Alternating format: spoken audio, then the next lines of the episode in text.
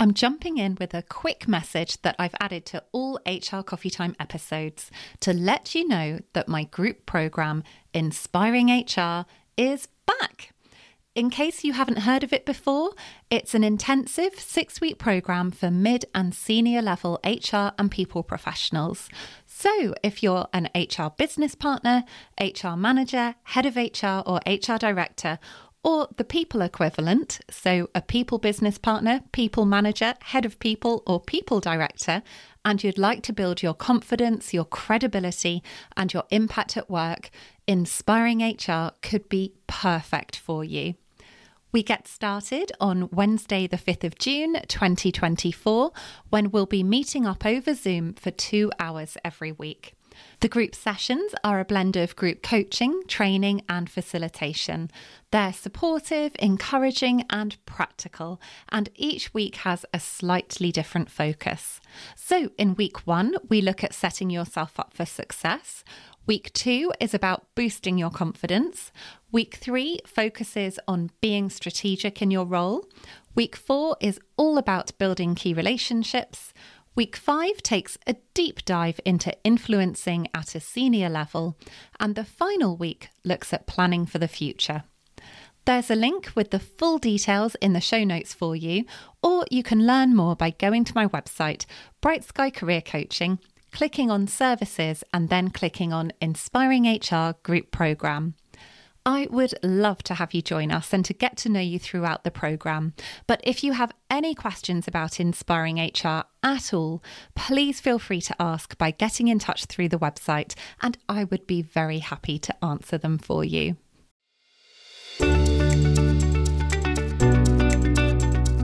Welcome to HR Coffee Time, a podcast to help you have a successful and fulfilling career without working yourself into the ground.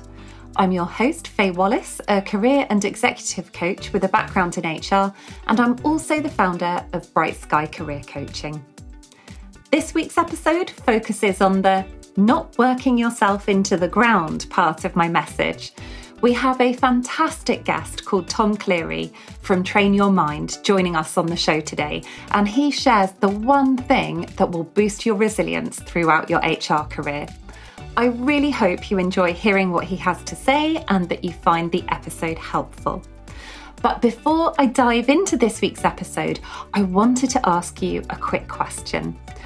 Did you download the free version of my HR planner for 2022 or did you buy the hardback version? If you did, I would love to hear from you to hear how you're getting on with it, what you like about it, and how it's helped you. But I'd also love to know if there's anything you'd like me to add to it or change about it for next year, because I'll be starting work on getting the 2023 HR planner ready soon. Even though I know it's not going to be released for a while, I want to make sure I'm organised with it so I don't end up feeling rushed and I know I do as good a job as possible on it for you. So I would be really grateful for your feedback to let me know your thoughts, please feel free to drop me an email at faye at brightskycareercoaching.co.uk or send me a message through LinkedIn. I would absolutely love to hear from you. Welcome to the show, Tom. It is wonderful to have you here. And I thought a great starting point for us today would be for me to ask you to share your story of how you became interested in resilience and well-being at work. Hi, Faye. Great to be here. Thank you very much for the invite.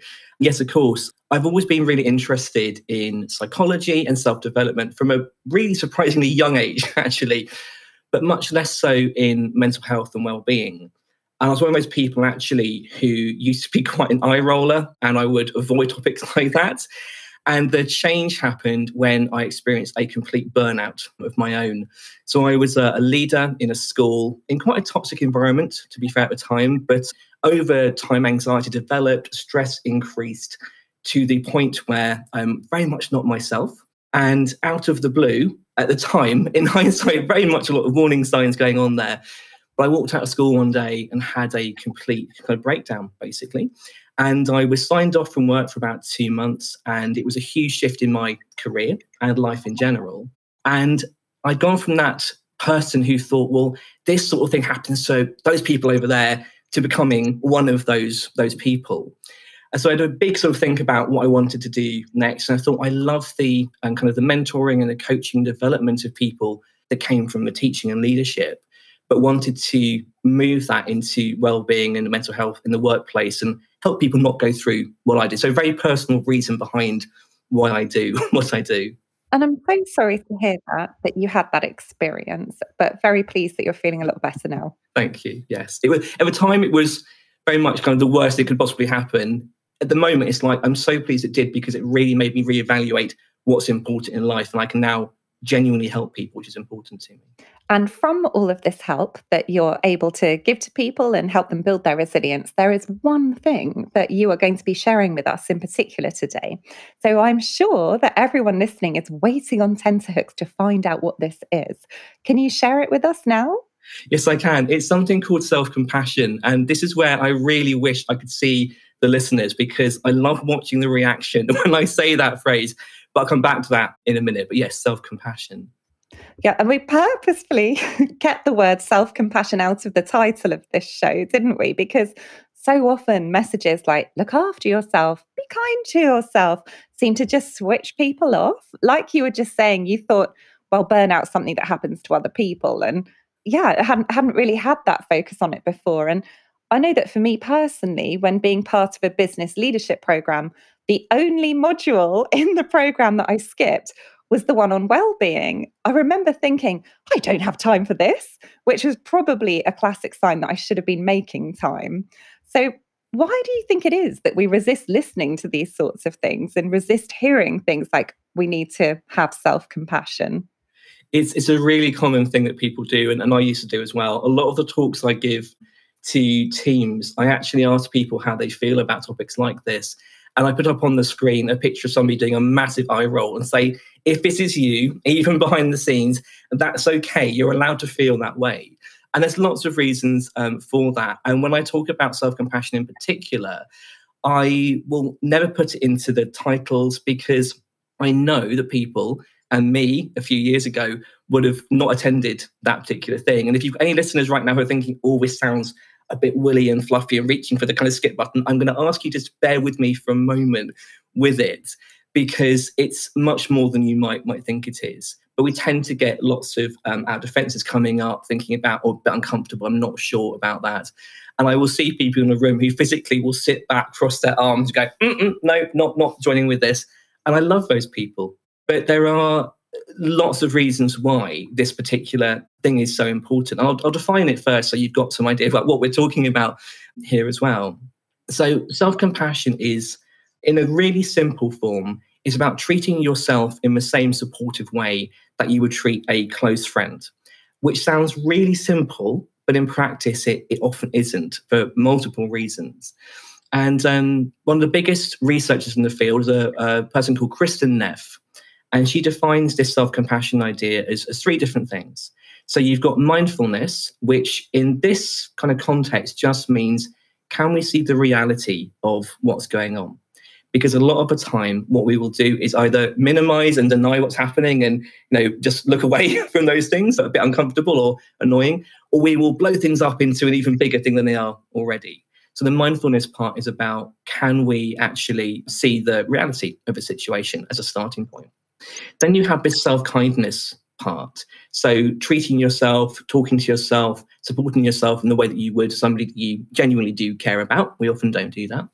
And the last bit is something called a sort of shared human experience, because our tendency when things go wrong is to shut ourselves away. You wouldn't pick up the phone and go, Do you know what? I've had a fantastic day today. I failed miserably at everything that I've done we don't like to kind of admit that we make mistakes and that we're human. But the research shows that when we embrace things going wrong and see it as something which happens to everybody, our resilience is, is far, far stronger. But I'm very aware that when talking about this kind of topic, people will shy away from it, they will turn off from it. So, yes. And I can tell you if it's helpful a bit more about what me into the topic if that's useful for listeners as well. Yeah, that would be great. I'd love to hear that. And I'm sure they would too. so I had a mindfulness teacher just after my my burnout. And she spoke to me originally about this. And I'm not a very fluffy person. And um, I thought, oh, self kindness and self compassion. No, no, no, thank you, not for me. And I asked if I could skip the, the module. And as she often did, she said, let's do even more work on that because there's a reason why you're wanting to stay away from it. And I did, but I also I like evidence. And I like seeing that things work.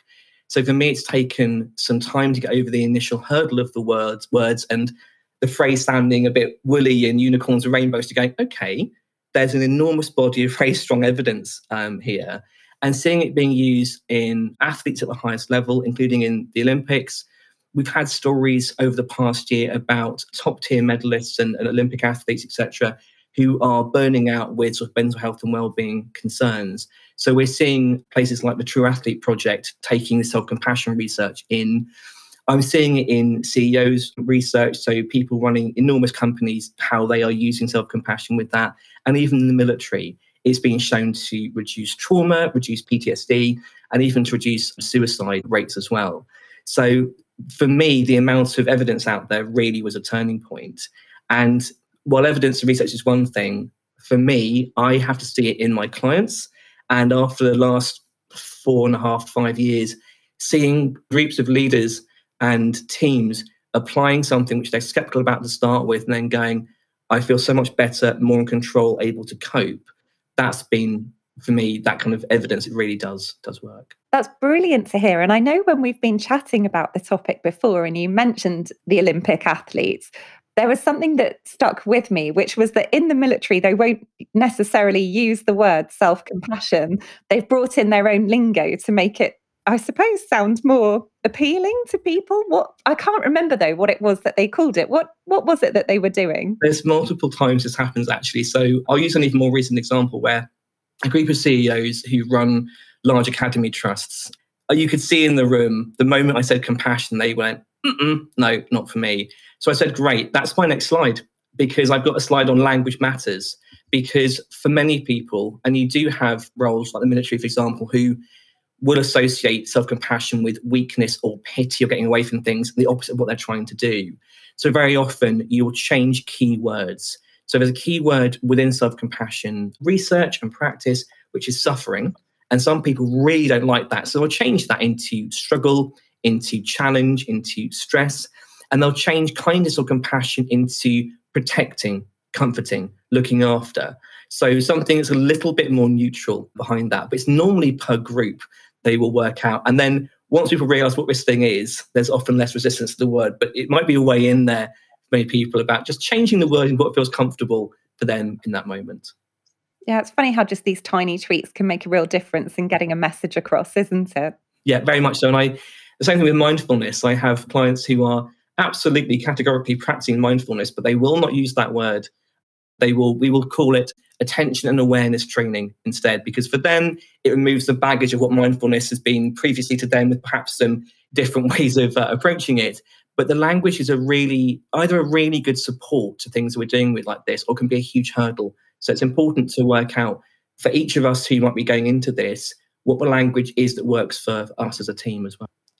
And thinking about self compassion, I think that HR and people professionals are particularly at risk and, of not being self compassionate because so much of the time the focus is on helping everyone else. So, what are some of the signs that we aren't being self compassionate? So, this is something we need to really be thinking about. I would firstly completely agree with that assessment. Okay, there are certain groups I work with who I notice with a lot. So teachers are a big group with this, and people working in HR are another. For the exact reason you said, the focus is continuously on other people and looking after them. So we become used to doing this more than almost anyone else does. What I get people to do is just to start to tune into when that critical voice that we all have um, starts becoming a bit louder thinking about are you giving yourself that support that people are getting from you in the team when they are struggling? People often go, oh, wow, no, they, they weren't. In fact, I had a, a group yesterday evening and we talked about this, and someone said, I've just realized I am always the very last person on my priority list. And that's very true for many HR professionals that I, that I work with. So when things go to don't go to plan, are you starting to sort of beat yourself up and be again increasingly critical about that? Are expectations beginning to get higher? And ultimately, you start noticing things like people disengaging from their role, which then leads into things like burnout. So, the little steps there of noticing how critical we are and the, the difference between what we're being like to ourselves one moment and the next moment being really kind to someone in our team, just start tuning into those things. And you know why we do that? Why we can be so incredibly hard on ourselves and so mean to ourselves? What is it that makes practicing self compassion so difficult? How much time do you have, Faye? Um, Maybe we'll have the highlights. there's lots of reasons. So I'll give you some of the key ones. So, in terms of people's upbringing and culture and language, we have baked in being tough on ourselves into things like the language, or things like stiff upper lip, grin and bear it. And we often have role models who, with the best intentions, are modeling the opposite of self compassion. There's also an element of self esteem. Human beings, uh, we've been taught over the years that one of the best things we can do is increase our self esteem. And there's reasons for that because low self esteem can be linked to things like depression, for example. The problem is with high self esteem, not what it is, but how we get it, we have to feel above average from other people. And if I say to somebody in a group um, about something important to them, you're an average leader, you're an average parent, it's not taken as a compliment. We don't, we don't like that. So we then have to be above average. And um, even those who, like myself, aren't great at maths can work out we can't all be above average all the time. So we start to try and either puff ourselves up or bring other people down. With children, you see it's bringing people down. You see bullying sometimes coming in. With adults, we start to actually you know, bring ourselves down in a weird way. We attack ourselves as the problem for not being good enough, for not being above average. And it's something which also links into the human need for control. When something goes wrong in our life, we immediately go into problem solving mode and try to fix it. And we think that we can be, we can do this with being harder on ourselves because we weren't quite good enough the, the first time. And also, a lot of people, again, like the military example earlier, some people see it as self compassion is being self indulgent, about pity and getting away with things as well. And it's really not. And I would encourage the listeners who you know, maybe feel like that to Google something called fierce self compassion, where the examples are things like in the animal kingdom, um, you know, a lioness protecting her cubs, or in the HR world, if you've got somebody protecting their team from an unfair decision that's going on, you really want to sort of stand up for people and, and fight for that. That's also part of, of compassion. And the last bit I'll say, if we've got a little bit of time just to squeeze one last in, apologies, but is that we are used to being critical. It's uncomfortable being kind to ourselves. We've become very used to those kind of habits about being kind to other people and not to ourselves. And if something does go wrong, it feels more comfortable and safe to be in the role of self critic and telling yourself off rather than the role of the person who actually did something wrong. So we have multiple reasons why. And this is why I said that although it sounds really simple, oh, just be kind to yourself, doing it in practice can be a very hard thing to actually do. Oh, thank you for explaining all of that. I've never really thought about the idea of building your self esteem can mean thinking that you've got to be better or above average. That's really interesting. Thanks, Tom. You've given me lots to think about afterwards as well. So now that you've convinced all of us that self compassion can boost our resilience and that we really need to start thinking about being kinder to ourselves, what are some of the steps that we could all be taking to become more self compassionate? It's a really good question. And it's something where it, there's an important element to this answer it's very much a small steps approach. You won't get out of decades for most of us, especially me, of kind of habits just by doing a little exercise that goes on. So thinking about that in terms of can I make a small change? Because what some people do, in fact, I would say many people I work with do, is they realize that they aren't very self-compassionate and they then beat themselves up for not being self-compassionate enough, which is the opposite of what we're trying to achieve, obviously. So, firstly, recognizing and celebrating those little changes. So, the first big step, even though it seems really small, is just having a greater awareness of your current starting point. Without that awareness, we can't make any changes. People tend to dismiss that or again beat themselves up for, for doing it. But we can celebrate that part of it. And then I actually recommend a book uh, towards the end, which will help move people through it. But it is little bits. The best thing that I recommend to clients starting off is to try to work out what is your go to phrase when something goes wrong. We tend to all have one. Write it down. And then I want you to think of a slightly more positive phrase instead. You can start replacing it with. Now, don't make that too kind of airy fairy and overly optimistic because your brain will know if you're lying to yourself. But rather than the very critical version, can you come up with a more positive, more optimistic version, which is still realistic? And I get people to do, if people are quite visual, most of my clients are, I will get them to have the old phrase in big black marker pen on a, a red piece of card and the new phrase in big black marker pen on a green piece of card, have it somewhere on their desk, somewhere they're going to see it. And every time they catch themselves using the red phrase, they pause and they reframe it into that new phrase. That little step sounds really basic, but it does make a huge difference down the line. Oh, have you got an example of what someone might have moved from and to to help bring it to life? They will try not to. Yeah, well, most people use words that are inappropriate for the podcast. Um, so, an example a lot of people do is, "Oh, you're such an idiot. Why do you always make mistakes?" Into, okay, it went wrong this time. What can I learn from this the next time? So it can be as simple as that. And you're not being overly optimistic with that. But the critical voice we tend to have is normally very, very much one that is that self berating. Why are you so stupid? Why are people better than you? Why can't you do this, you idiot?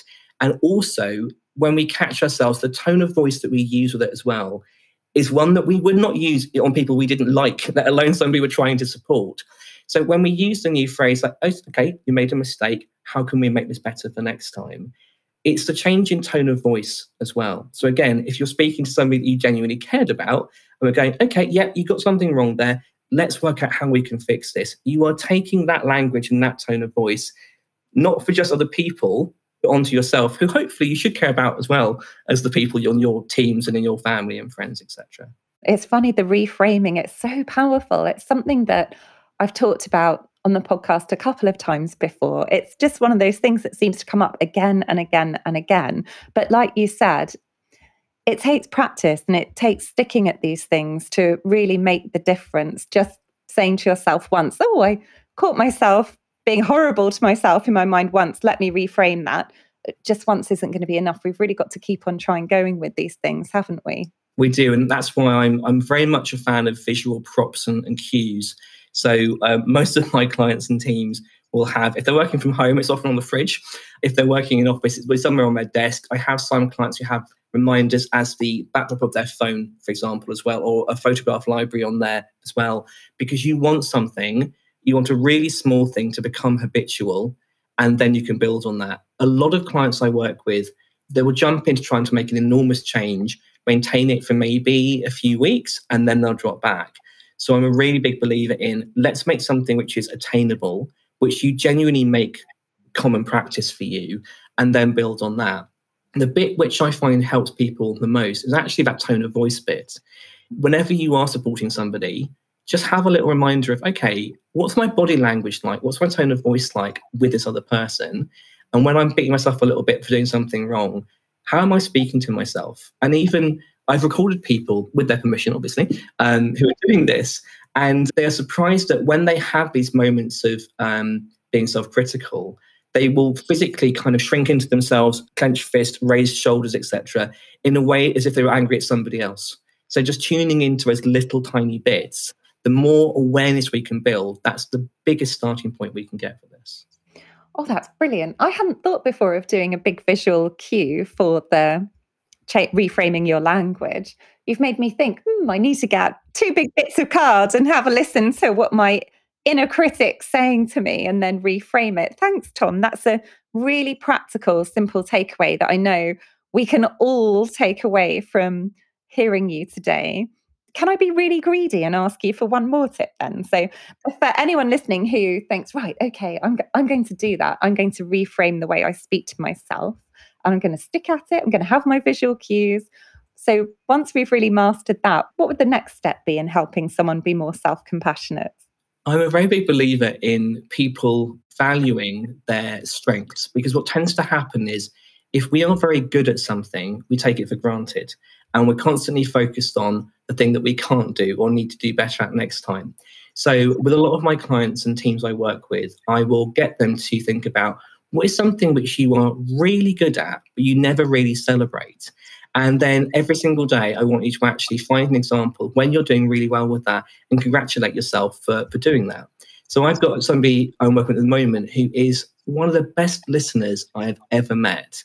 And that's actually quite a rare skill, sadly, I would say, for in the environment we're in these days. She's brilliant, but she doesn't realize it and she's taking it for granted. Everyone tells her that, but she doesn't. She, oh, it's fine. She brushes it off. I know it's an easy thing for me to do. It comes naturally. So every time somebody says to her, you know, thank you for really listening to me, I'm asking her to go, do you know what? That's a really great skill that I've got and celebrating that because we we don't acknowledge our, our strengths anywhere near enough, I think. Oh, I completely agree. We were just chatting before hitting record, weren't we? And I was saying to you how I'm running the Inspiring HR group program for the first time. In the very first week of that, our focus was on confidence. And so we were talking about strengths. Actually, I think we might have talked about strengths in the second week as well. I think you're right. We often just don't realize what it is we're really good at. And so then we're very dismissive about it. Mm. So, this idea, though, that you've said of really acknowledging that and recognizing when you're using that strength and congratulating yourself for it, I can already feel myself thinking, oh no, that feels cringy.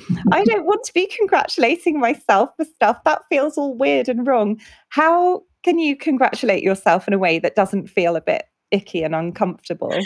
Love that question. Yes, because again, it's something we're not used to doing. So it's not a case of going, oh, you know, Faye, you're so incredible. Well done, you for being this amazing person who does. It's like, okay, good job. It can be as simple as that. Good job. I've had one person who does a mini fist pump when they do something right. It's it's really it's really people wouldn't notice they were doing it. It's a really small thing that they do, but you do a small gesture or a small phrase which feels comfortable for you. So um, when I started doing it, it was like, oh, good work, Tom it was really it was really small. It wasn't over the top because I don't like praise from myself or other people. I didn't before. I shied away from it massively. So I was really uncomfortable. So I had to find a way of going, all right, yeah, you did a good, Okay, that's all right. And you can start with that and then you can build up. When they kind of, yeah, good job, Tom, is feels comfortable. It's like, actually, do you know what, Tom? That was that was really quite quite well done today. Well done. And you build up in little bits, but find a point, find a phrase or a gesture which is comfortable for you but means celebration. I have one person who is really anti, probably even worse than I was when I started, who just does a kind of thumb and, thumb and finger um, press when they do something really well. No one knows what they're doing, but they know that we talked about it. For them, they know that's them going, okay, yep, I, I did okay with that and that's all they can start with and i know in two months time they'll be like yeah go on i can i can do this because that's the way it tends to go but the starting point has to be comfortable we won't do it at all Oh, that is brilliant to hear. Yes, that definitely feels a lot less cringy, the idea of just kind of pressing your finger and thumb together as little steps, isn't it, with these things? Oh, Tom, I could talk to you about this for hours, but I think it'd be a little bit unfair of me to, to ask you for, for lots and lots and lots more tips. Instead, I know you've already mentioned a book. You haven't told us what it is yet. You've got us on tenterhooks again. So, would you be happy to share with us all what book it is you'd recommend that could be really helpful? I will. And actually, I'm a big fan of people um, being able to do something practical. There's a lot of information out there, and sometimes it can be very hard to put that into practice.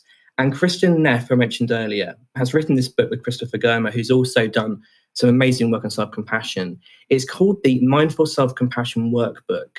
And what it does is it tells you the theory and the background of self compassion. At the end of each chapter, or sometimes in the middle of it, there's an exercise, a really small, simple one you can do, which often will acknowledge that feeling of discomfort that you might have from, from doing it. So, small steps you build up next chapter, a bit more information, bit more theory behind it, few examples, and then let's do something with that. So I was going through, I've got piles of books. I'm an avid reader. I thought I could I could recommend this one. I actually the most useful one probably is not just a theory book, but one where there is practical stuff in there that people can get help from. And in addition to that workbook, there is um, a really good website which Kristin Neff has, which is self-compassion.org which is linked to the workbook. And it has so many free resources. If you're into research, it has thousands of research links behind how this is being used in different places and exercises you can do. So those two go hand in hand. Um, I think is a really useful resource. Oh, that sounds absolutely brilliant. I agree. I really like things that are highly practical. I've talked on the podcast before about when I had a period of anxiety several years ago when I was in my last role, but I don't think I've actually shared. I may have done, who knows. When I was in my very early 20s, I got hit by depression, probably from where my inner voice was being incredibly horrible to me. And I thought I should be hugely successful within minutes of having left university. And I remember having counseling, and the person, the counselor, recommended a book called The Feeling Good Handbook. And it sounds like a similar principle to the one that you've just recommended, where it explains a bit of the theory and then you have to work your way through some practical exercises. And I tell you, Tom, that set me up for the rest of my life, I think, doing that book. It was so incredibly helpful in my own time, just working through some really simple exercises that made a massive difference. So you have got me properly intrigued about this other workbook. It sounds excellent. Thank you for the recommendation. I'm glad hear. I'm, I'm hopeful it'll be useful to a few people as well. Thank you. I'm sure that it will. And having shared all of this wonderful knowledge and advice with us, it would be brilliant if you also wanted to tell us exactly what your services are. So, for anyone listening who thinks, mm, I think I need some of Tom in my life, or I need to bring him in to help people within our organization, what are some of the services that you offer? So my main thing that I do is mental health and well-being training. So I will do one-to-one clients. A lot of my work though is with teams and larger larger businesses. So everything from mental health first aid training, and I tend to incorporate um, my own lived experience of that into the theory and working with hundreds of clients about how they can apply that realistically into the organization. But also, I'll do training courses on things like uh, mindfulness, obviously self compassion, things like digital well being as well. So, how we can make best use of tech in our lives when it actually supports us. And uh, yeah, on my website is tom-cleary.co.uk, which has a long list of things that I do on there. But I'm also very happy for people to contact me if people want to know about the best book or podcast or TED talk. One thing I do for a lot of my clients is I call it cutting through the noise. There's often thousands of resources out there. People go, right, I want to learn about this topic. And I'll Google it and go, I have no idea where to start. There's too much out there. I have many people who email me and say, I'd like to know about this thing here. Can you recommend a really good podcast on sleep, for example, or mindfulness, or whatever it might be? so feel free if you don't want anything from me, but you just want to know some information. I do this because I've been on that unpleasant end of the, the burnout. I've seen what it's like. If I can help somebody by replying to an email, I'm always very happy to, to do that as well. Oh, that's really kind. Thank you, Tom. And are you very active on LinkedIn? Are you happy for people to contact you on there as well? Absolutely, yes. So um, you'll find me under Tom Cleary Coaching on LinkedIn. I say active. I, I exist on LinkedIn. I'd love to spend more time doing it, but I tend to be running the workshops and things rather than doing that part of it. So it's on my list of things to get better at doing. But yes, I am on. I am on LinkedIn. Brilliant. So I will include a link to your LinkedIn profile in the show notes as well. Well, Tom, it has been fabulous having you on the show today. Thank you so much for coming on and sharing all of your knowledge with us. Thank you very much. It's been an absolute pleasure, Faye. Thank you very much. So, what did you think of what Tom had to say? I hope it's given you lots of food for thought. And if you enjoyed the episode today and found it helpful, please do leave a rating and review for HR Coffee Time on Apple Podcasts or Spotify. I would love to help as many people as possible through these free weekly career tips that are shared on the show. And I know ratings and reviews make a real difference in encouraging the podcast platforms like Apple and Spotify to suggest HR Coffee Time to people who haven't heard of it before. Thank you so much, and I am looking forward to being back again next Friday with the next episode.